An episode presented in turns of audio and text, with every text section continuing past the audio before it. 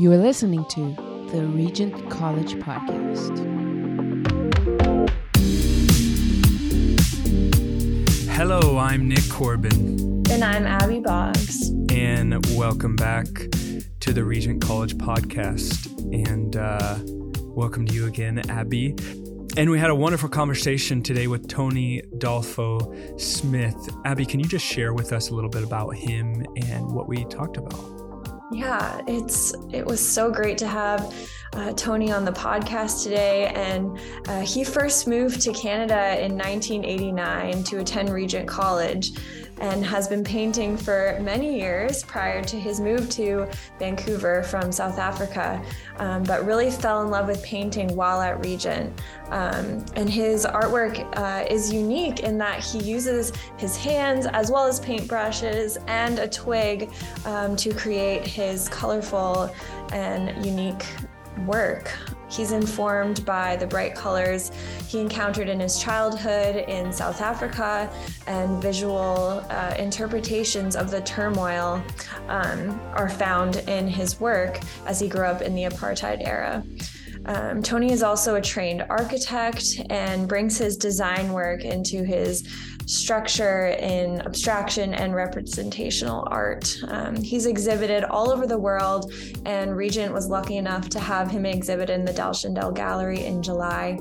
Um, Tony and his wife Marty have four adult children, and they are currently based in the Metro Vancouver area.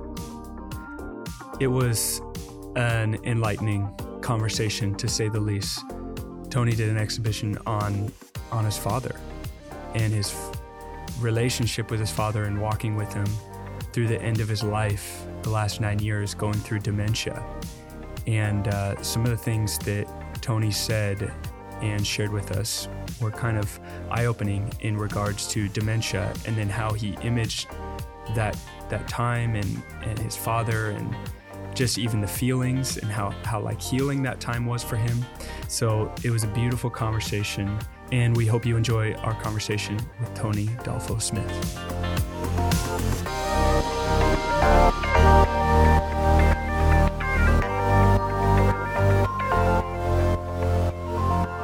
Hi, Tony. Welcome to the Regent College podcast. Thank you. We're so glad to have you on today. We'd love to just begin with finding out a little bit more about your journey uh, into art and how did you specifically dive into painting? Was this from a young age or is this something you kind of came to later in life? We'd love to know more. Okay. Yeah. I, uh, my parents tell me that from the time I was very small, I was always going, we, we had lots of art supplies in our house, always went toward the paint. And I think throughout my whole life, I, I played with paint and I, I know, I know why now. I, I like the immersive experience mm. um, of paint versus, you know, pens or pencils or, or uh, sculpting. I, I like the, the feeling of in my, with my hands of actually painting. And I never took it very seriously um, as a child, uh, but uh, but in my teenage years, I got more into it, started doing things, and people started liking it, and realizing that for me, it was really uh, a very expressive uh, thing to do. And I felt like a lot of my emotions could be expressed through art. Hmm. So that's that's my initial foray into art. Oh, so cool! And uh, just a little bit more of your history before we dive more into the your painting and your artwork. Uh, you spent some time here at Regent. I think it was in 1989 is my understanding, which is a little yeah, little bit that ago. far back. uh, I think that that's what I that's what I was born actually. Uh, and so I'm just curious though how how was your time here at Regent and and did it how did it impact you? Did it impact you, and maybe in what ways? Um, yeah, I I came to Regent. Um, I came to Vancouver to get married. Actually, mm. my wife is is Canadian. I had been studying in the U.S. and uh, we had met in Thailand. And I was coming up to get married and to go uh, to Regent. I think the the time at Regent was very formative in many ways. Um, I think I, I'd grown up in a very very conservative environment, and I think for me, one of the first big releases into art actually came at Regent hmm. through through some of the courses I took, feeling like art could actually be integrated into who I was as a Christian. Hmm. Um, and I'd always kind of kept the two quite separate. Um, so my time at Regent was very formative in that way. But in other ways, you know, Regent also provided my first kind of friend base for my life in Canada. Mm. And, hmm. uh, you know, that continues. Paul Spilsbury, um, yeah, was act we were students together, and Paul oh, remains okay. one of my closest friends to this day. Oh. So, you know, it all started then. Cool. So fun. The interesting thing when you share um, about how you kind of got into it more at Regent uh, Art again, um, Paul also did. Paul Spilsbury also claims that um, his time spent at Regent kind of encouraged him to right. Delve into his own watercolor practice. So I think that's just really fascinating, and yeah. Um, I love um, that history there really uh, that regent has been a place for the arts for a very long time and continues to be so mm-hmm. absolutely um, yeah it's pretty it's an amazing testimony yeah. um, but although your medium is quite different than paul's and you're painting with your hands and a twig so could you tell us a bit more about why that is and i'm sure that wasn't always the case but i don't know maybe okay so um, a common misconception is that I only paint with my hands and a twig. I do use brushes okay. sometimes, and I also use other things that are uh, around the house um, if I think it's an, it would be an interesting way to to apply the paint. Um, I think I got I got into it. Um, one time I was trying to do something. This was years ago. I was trying to do something on a canvas, and I was using a brush, and I couldn't get the texture I wanted. And so I started using my fingers, which I had used before, and I found myself using more and more of my hands. And I think for me, that process of having my hands in the paint, mm. uh, that very immersive experience really does something in me, both physically and spiritually, I think. Mm-hmm. Um, I feel like I'm really, all of me is engaged with the process and on the canvas. Yeah. So um, it's it's hard to go back to just brushes once you've had that kind of experience and revelation. And I know it's different for other people, but for me, very much that was very much an experience of immersion.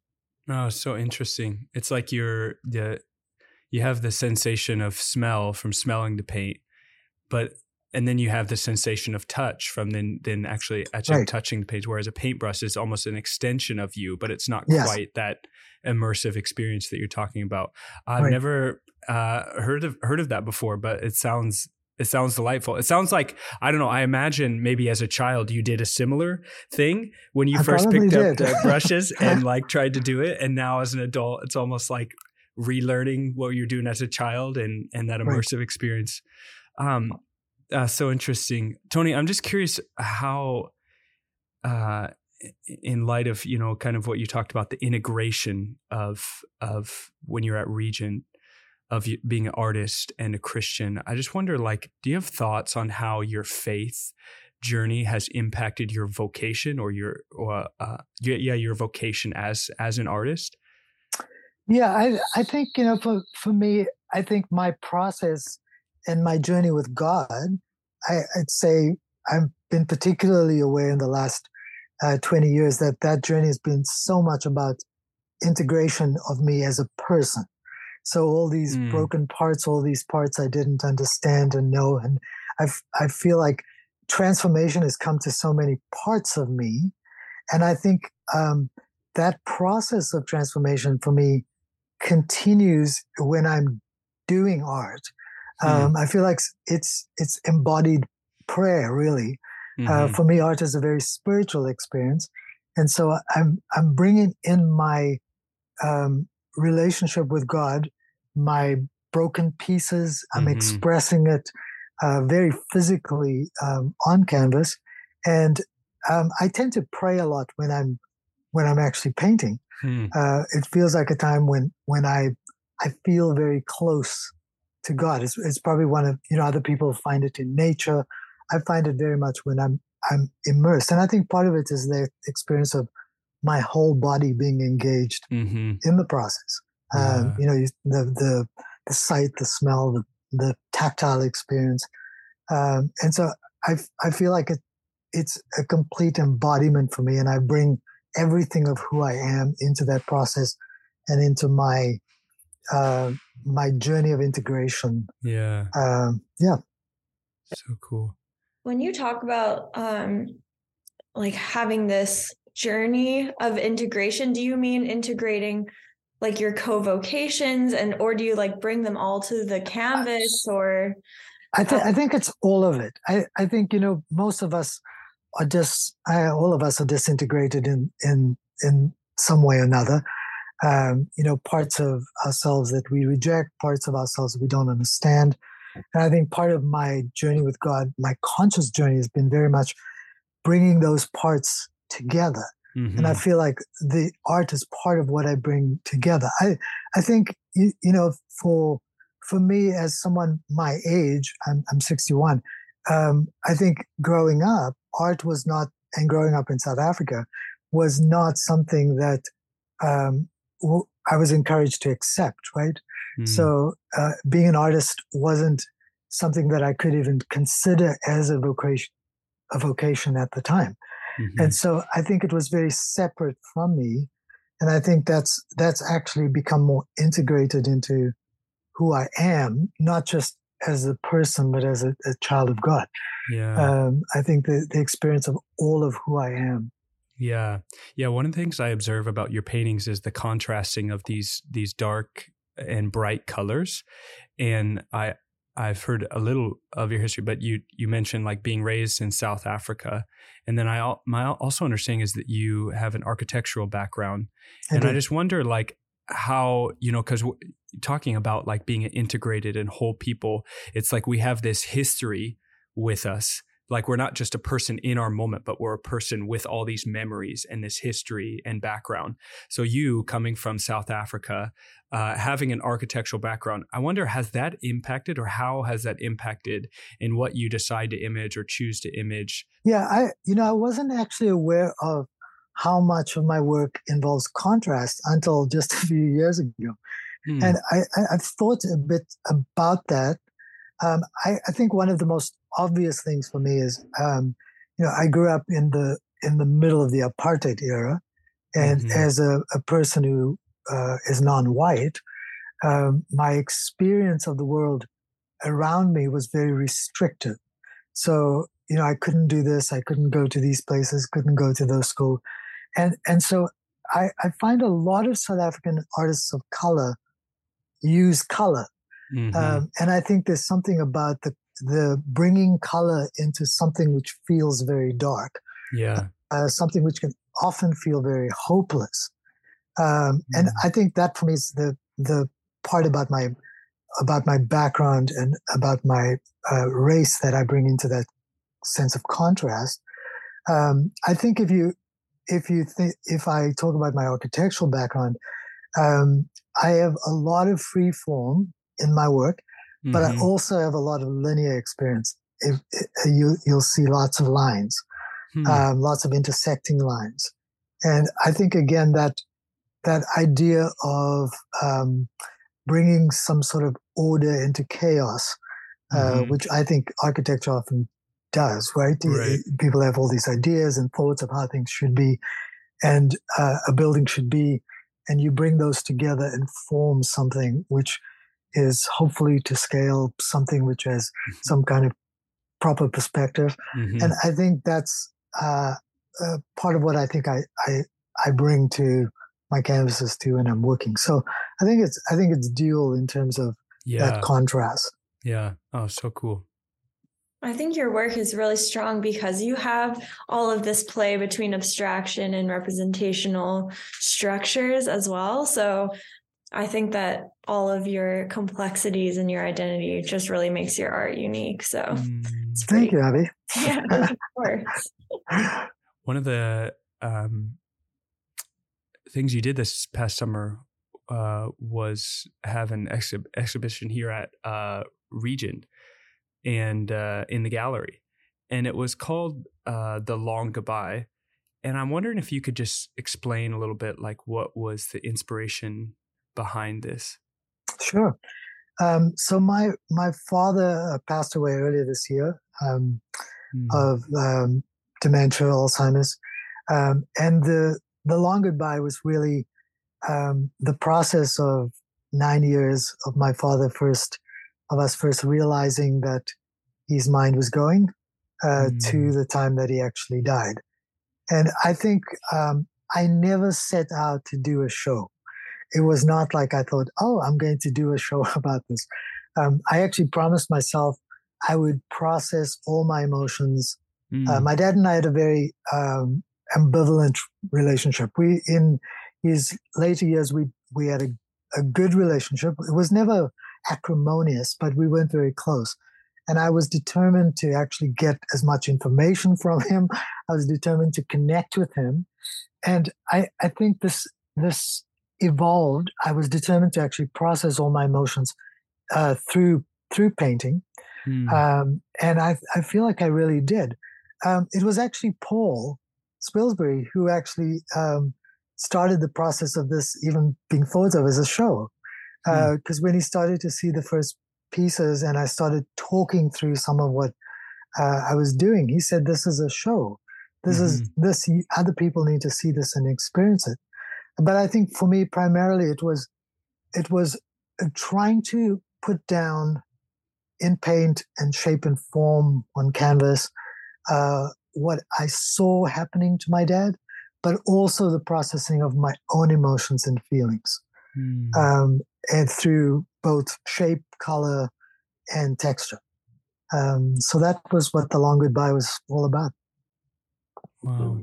I'm so glad that Paul emailed me on that one Tuesday, I think it was. I was like, Abby, listen, you got to call Tony. He's got some incredible work and you need to see it. And so I'm just so thankful that we did that because it was, mm-hmm. uh, it was a show that not only was, I believe, pretty special for you and your family. It really did resonate with a number of our community members for the entire exhibition. I would just uh, get knocks on my office door, and it'd be someone on a Friday afternoon who uh, heard about it online or whatever it may be. But mm-hmm. they are like, "Well, I lost my mom, and um, and I'm really moved by this. And I'm sure you've had many people tell you similar experiences. And I was talking to a friend earlier this uh, morning, and she was just saying it's really the feeling that you leave um, the gallery with that is just really special. Um, mm-hmm. And the art could be a variety of different media, um, but yours in particular, I felt the response was quite personal. Yes. So, and and also, uh, we'd love to hear about um, kind of the role of an artist bringing awareness to subjects like dementia that uh, is really underrepresented. And did you think about that as you were doing this process? Were you sort of mindfully um, crafting uh, pieces, knowing that, wow, this is, I feel like I'm breaking ground here? Hmm. I, I didn't, it didn't happen for me consciously. It, uh, as the show began to form, after you and I talked and we were going to actually do something, um, and I began to curate uh, the pieces. Um, you know, I had a lot of pieces in that show, and I had far more pieces from from my process of of painting all my emotions and stuff. But um, I think uh, one of my friends uh, said to me, you know, is there a lot of stuff out there on dementia and, and Alzheimer's? And I said, I, don't, I don't know. Um, and so I started looking, and there really isn't. Um, and I I think um, I I realized uh, when the show was happening, and as you you spoke about the responses of people to it, I I have so many people who I didn't know um, who who attended and have contacted me since, and I've met them for coffee, and we've talked about their experience of going through with a parent or a loved one uh, through the process of of walking and witnessing their dementia and I, I realized there just isn't enough representational um, art that that really helps people understand. I think one of the most rewarding things for me was hearing people say, "I understand maybe what my father was going through. I understand what my husband was going through, right? And that was the feeling for me too, as I saw him coming apart or her coming apart. Mm-hmm. And so mm. for me, that was really a rewarding feeling mm-hmm. that people were able to um, gain a sense of understanding, of deep understanding of what might have been happening for them and for the person mm. who, who actually had dementia. Just curious about your relationship with your dad, the time time you spent with him. Like, what's one of the favorite stories that you have or memories you have of of the time you spent with him, maybe in his in his last years? Okay. Um, one of my favorite stories I told these at this story at his memorial, and I think I may have told it too at the opening of the art. Uh, but my father, um, my father was a pastor.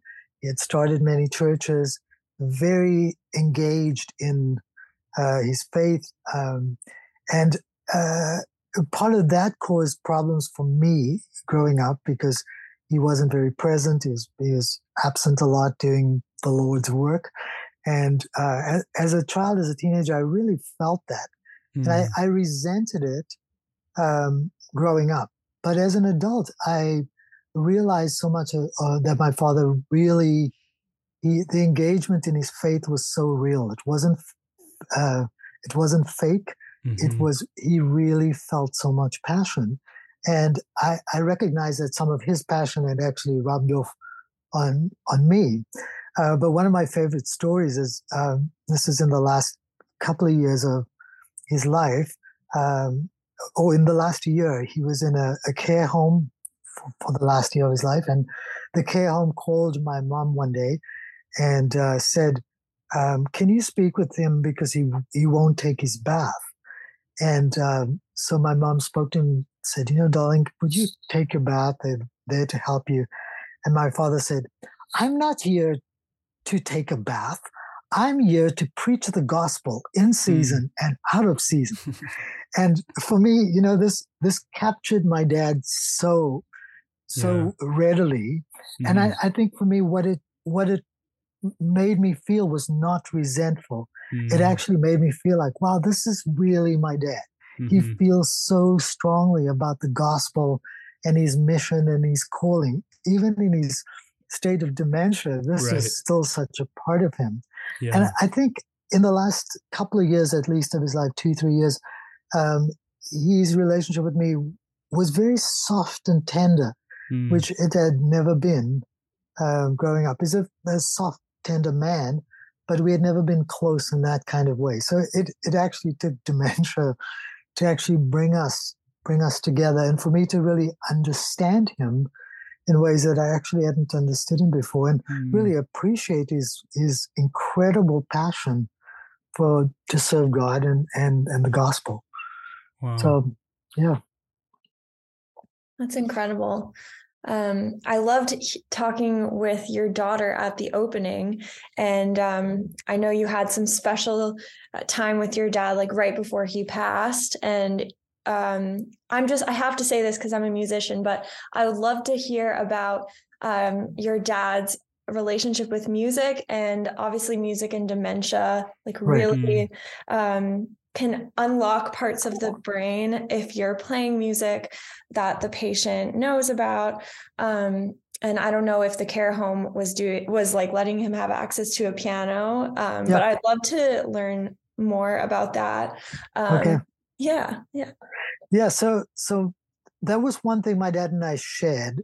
Um, I I play the piano, and my dad did too. And um, as uh, he he always played the piano, you know, his whole life, once a day, he would actually sit down, and even if it was for a very short time. Um, when his dementia started, one of the things that I really feared was he was going to lose that. Mm. But as his dementia increased, he played the piano more and more frequently, and wow. he learned more and more complex music, which baffled me. I couldn't, I couldn't understand that. So he would actually say, "Oh, I'm I'm learning this piece," and he'd actually play better than he did before. And he, you know, he could sight read much faster in his demented state than he could before, which again you know we don't understand how the how the brain works Um, but we there was a, a little family joke that every time my dad sat down at the piano, even if he was going to play a classical piece, the first thing that he would actually do uh, would actually be to actually start uh, playing uh, Come to the Savior, Make No Delay. It's an old hymn. Mm. And so he would play in this almost honky tonk style. And then he would, once that was done, he'd get down to business and play classical music Mhm. again. Um, and so one section of the show I actually called Come to the Savior because um, music was such an important part of the last years of his life. So he would he would do that maybe um, at minimum of three to four times a day. Uh, always start with come to the savior and then move into into other things so yeah it was it i don't understand how the brain works but Mhm. uh, it really is fascinating Mhm. um, how he was able to learn w- w- you know he couldn't remember my name at the end but he could learn new music wow. so yeah That's incredible. Yeah. What do you think your dad would have thought of your the exhibition and your art? um, I think my dad would have been. My dad uh, very seldom uh, expressed uh, pride or um, that sort of thing, but I think he would have been very, very proud. Mm. Um, one of the things I did in the show, um, I found out the last years of his life, um, he that he actually liked. Uh, Klimt was his favorite painter, and Andy Warhol. And for me, it was like Andy Warhol. How does my dad even know Andy Warhol's name? Um, and so at the end of the show, I actually did a Warhol esque painting of my dad uh, when he was 27 and then when he was 87. Um, and, and for me, that was sort of a tongue in cheek uh, little joke, uh, even though my dad didn't see that, but it was a joke between he and I. Um, that, that, you know, I was, I had caught some of, of what he, was interested in. Um, I had learned Mm. some new stuff about him, and I I really think that he was he would have been proud of me. I felt his pride actually at the opening. There's just a Mm. sense my dad's proud of me. So Wow. It's really beautiful. And I, I think I'm getting at why you entitled the exhibition A Long Goodbye. Because you said it was over nine years that this Yeah. this kind of took place. And just from what you're sharing, it, seems like amidst the s- the suffering that your dad was going through, or the the the memory loss, um, you know, his body going into decay, like there was beauty in it because of because of almost like you seeing him in a different perspective maybe him seeing you in a different perspective Yes. and the and the healing even that came that came from it in in your relationship I, I think my dad um, also lost a lot of inhibition, right? As Mm, as Alzheimer's, um, when people have Alzheimer's, they tend to lose um, quite a bit of inhibition. And my dad had been very structured and uh, he was very careful, and so he would say things that um, you know I'd never heard him say before. Hmm, Um, and uh, I think he, he became more free with his emotions. wow Um, you know, the week before he died, he told my mom very clearly that he had always loved her and she was the only one he'd ever loved, um, which, you know, she was shocked out of her mind. yeah um, and he would say things to my sister and I that, you know, he had never said in, in 80 years. wow Um, so, yeah, I think that I learned so much about him, but Hmm, I think I also, I, I understood more of his real feelings about me Mhm. as his son than I had um, when he was when he didn't have hmm, have dementia. wow From an art perspective, um, your ca- unconventional canvas shapes challenged uh, the viewer to think in a new way and reframe um, their understanding of what a painting can be. Uh, Right. circular, it can be seven wooden canvases screwed together and and that was so fabulous to give tours of your show and blow people's minds a little bit and i um, want to know if that's something that you feel like is part of your brand as an artist? Have, have you been doing that forever or was that something um, that came up specifically for this show you kind of wanting to branch out and and not have conventional sizes or can i know you hand stretch some of your work. Yep. um, so love to know about that. Yeah i i did uh, i i have played with the canvas shapes and and you know done my own thing um, before for other things i've done. But i think for for this particular subject, I, I felt like I could use the canvas shapes as part of what I was trying to convey. Mm-hmm. So, for example, in talking about my dad's um, disintegration beginning, uh, by using you know three separate canvases in different sizes, but having them slightly joined together, I was able to actually illustrate that mm. separation happening. Mm-hmm. Um, uh, in one of the pieces, I did a big circle and then a bunch of small circles, which was indicative of you know when um, when he started uh, to get more free with his words. He had always been very uptight, and uh, the image was really important. But once uh, the image was no longer important, it felt like parts of him came off, and I used various circles around it. Hmm. Um, but what was underneath was actually really fun mm-hmm. and not as structured. Um, but I felt like I could use uh, what I was trying use canvases to convey what was actually the action that was actually happening, uh, not just portray the feeling um, onto the canvas. So it was definitely a, a, more of a of a stretch for me, and I, I I've never done that many different shapes um, and I think the subject matter did actually help mm-hmm. um, help with that as well. So that that uh, that type of canvassing where you change the shape of the canvas, that's kind of unconventional. I'm I'm a little sorry. I'm I'm learning more and more about artistry, but is that is that an unconventional technique? Is that what you're saying? Yeah, most so most artists would uh, stick to maybe three or four types of basic sizes in mm-hmm. how they paint. So these are the canvases they feel comfortable in. This is the the parameters in which they they will paint. Mm-hmm. Um, that's what they become known for. Mm-hmm. Um, because I think I have tried to kind of stretch, not just being known for a particular size, but mm-hmm. using sizes to actually illustrate part of my subject matter. Yeah, yeah, yeah. It's so interesting. Uh, it and maybe this is what you you were kind of get or I, am I'm, I'm kind of understanding um, when I hear your story about your your relationship with your dad over those nine years, and then I think of dementia and kind of what it what it does to people. But when I hear your story and what it did to you and your relationship, it it flips my I don't know how to say this exactly, but it almost makes me look at dementia differently.